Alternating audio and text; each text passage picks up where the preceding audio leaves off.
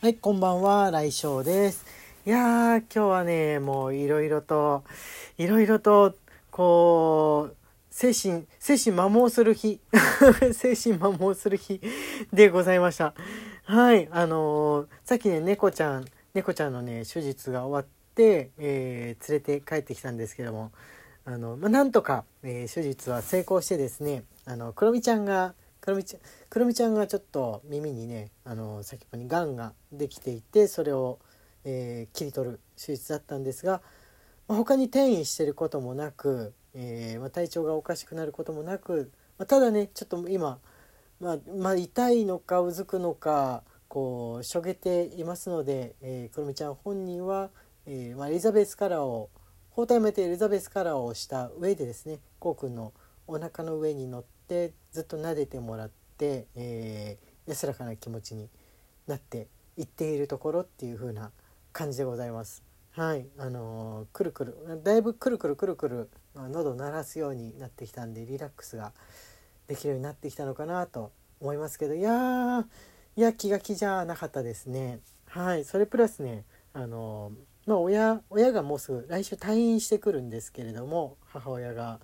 そのケアマネージャーさんと心はね元気なんですけど、まだやっぱり体の方はあれですんで、本調子ではないですし、がんはねありますから、ケアマネージャーさんと今後どういうふうにしていくかっていうふうなことを、電話で打ち合わせしたんですが、初めてねかけてみたの。なんか妹だけだとちょっと妹のね負担が大きすぎるから、打ち合わせ系は自分もして、主に何か要求があったら自分の方からしなきゃなと思って、おかけしたんですけれども、まず長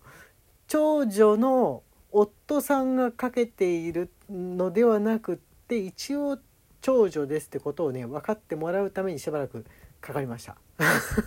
途中まで長女さんの夫さんが見るに見かねて電話をしてきたのかなっていうふうに思ってらっしゃったみたいなんで、説明するとややこしくなるから、もう何にも説明しないで、いや長女です、こんな感じの何とも言えない声ですけれども、もうそのまんまそういう低い声の方なのかなっていうふうに多分、思ってくれたと思うんですが、最近はそういうことが多いですね。50代になるとね、たまに結構声が低くなった方っていらっしゃるから、間違えちゃってごめんなさい、そうだったんですねみたいな感じで、割とこっちが堂々と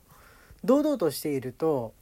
そういう声質の方なのかなみたいな感じでね、納得いってもらえることが非常に多くはなりました多分ね顔を見せて、LINE とかのねとか Zoom とかで顔を映して通話ってなった時に、また一回あれの時がね来るとは思うんですけれども、一応対面しないし、いっかと思って何の説明もなく過ごしてしまいましたね。というふうなもろもろがありまして、もう結構気持ちが今お疲れ状態なんで、この収録終わったらとりあえずまたすぐ仕事戻ったりしないで、くるみちゃんでも撫でて、買ってきたおにぎりでも食べて一呼吸しようかなというふうに、考えている感じです。そう明日、明後日と、ライブ配信をやるんですけれども、ちょっとね復刻ギフトというふうなこともあって、これは一人でやるのもあれだなと思いまして、今オリジナル配信ギフトも、ちょうど募集中の、明日がね締め切りの日だったんで、ゲストってのはおかしいのかなを招いてですね、2人ライブにしようかなと考えてはおります。はい、ぜひ明日明後日と来ていただけたらと思っております。猫ちゃんはあれですけれども、参加してくるか分かんないですけどね、明日になったら元気いっぱい、お腹すかしてニャーニャー言ってくるかもしれないですけど、今のところはちょっとねおとなしい感じでございます。明日の9時からライブライブ配信を開始しますので、ぜひぜひ皆さんいらしてください。アーカイブね、1週間残しとかしない可能性が高いですので、もし後で聞こうかなとか思っている方は、明日か、せめて明後日か、ダイレクトに来てもらうことをお勧めしますからね。はい。で、今日はですね、お便りの方を読ませていただこうと思います。いつもここのところはね、土曜日にお便り読んでたんですけれども、明日明後日ライブということで、今日金曜日に、前倒しというふうなことで、読ませていただこうと思います。ゆきさんからこれちょっと前にいただいたやつなんですけれども、年賀状についてのやつの読んでないよね、まだね。先生、年賀状始まったのでエントリーしてください、年賀状待ってますとのことで、いただいてたんですが、年賀状待ってるよギフトですね。年賀状待ってるよギフトの方がエントリーはねもうしたんで、それ自体が始まるのがね22日あたりからだと思うんで、まだちょっと先ですから、ちょっと先って言ってももう来週ぐらいか、その時になったらまたお伝えしますが、ちゃんとエントリーはしておりますので、お待ちください。ぜひぜひ、そのギフト年賀状を送る券を、成り立たしてですね、これ確かね30枚ぐらいで、成り立ったと思うから、結構オリジナル配信ギフトとかに比べると成功しやすいものだったと思いますので、もしそれできるようになったらですね、ラジオトークさんを通じて、自分たち新井とこうくんの方から、年賀状が届けられますので、ぜひぜひこちらもぜひぜひっていう風な感じでございます。はい、エントリーしてます。安心してください。はい。次は、きなささんからですね、読書の秋1いただいております。きなささんありがとうございます。お便りでございます。息子に、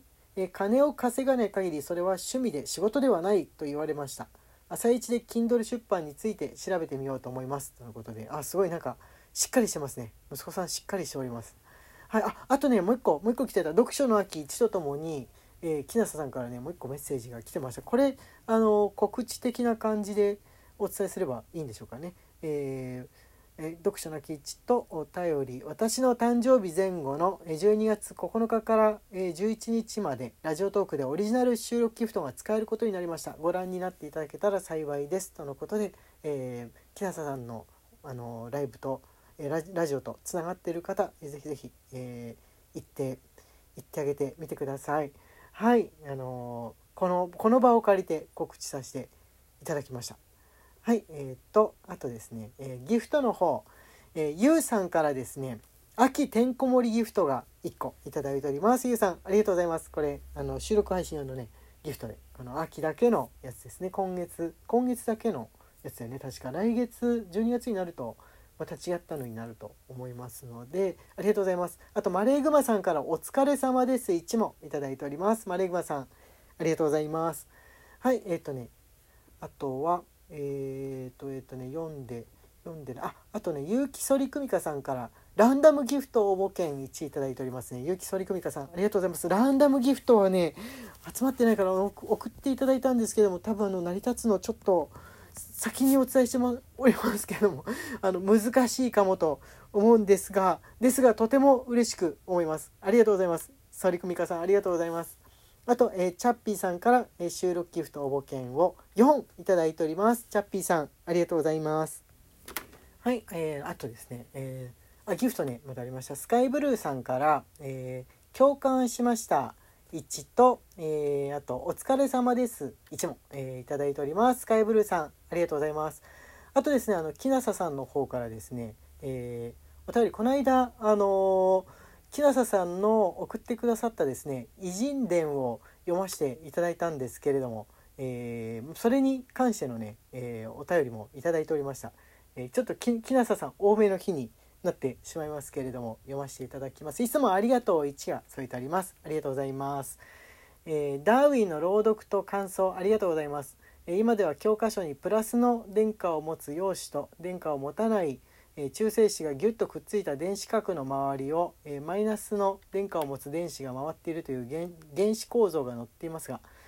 なんでプラスの電荷を持つ陽子と陽子がくっついていられるのという疑問を解決しようとしている研究者もいるようです。それが新井先生がおっしゃっていたマソに近いのかなと思いました。あ、そうだ、マソのお話しましたね。今だとファンタジーでしかない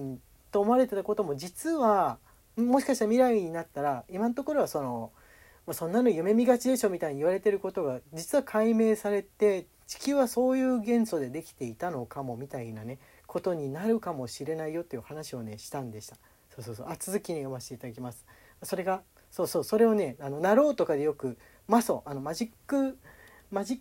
パワーみたいなものですかね、魔法のこうソと書いてマソなんですけれども、みたいなものもあるんじゃないかなという話をしたんでした。続き読ませていただきます。市内に高エネルギー加速研究機構があるのですが、一般公開されている展示室に陽子と陽子をくっつけている力に大きい力と名付けて研究を進めているとの説明書きがありましたとのことです。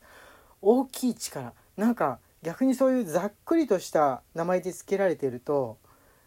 意味がありそうな、訳がありそうな感じがしますね。今はそういうふうなことを仮、かっこ仮って感じで言ってるけどみたいな予感がしてならない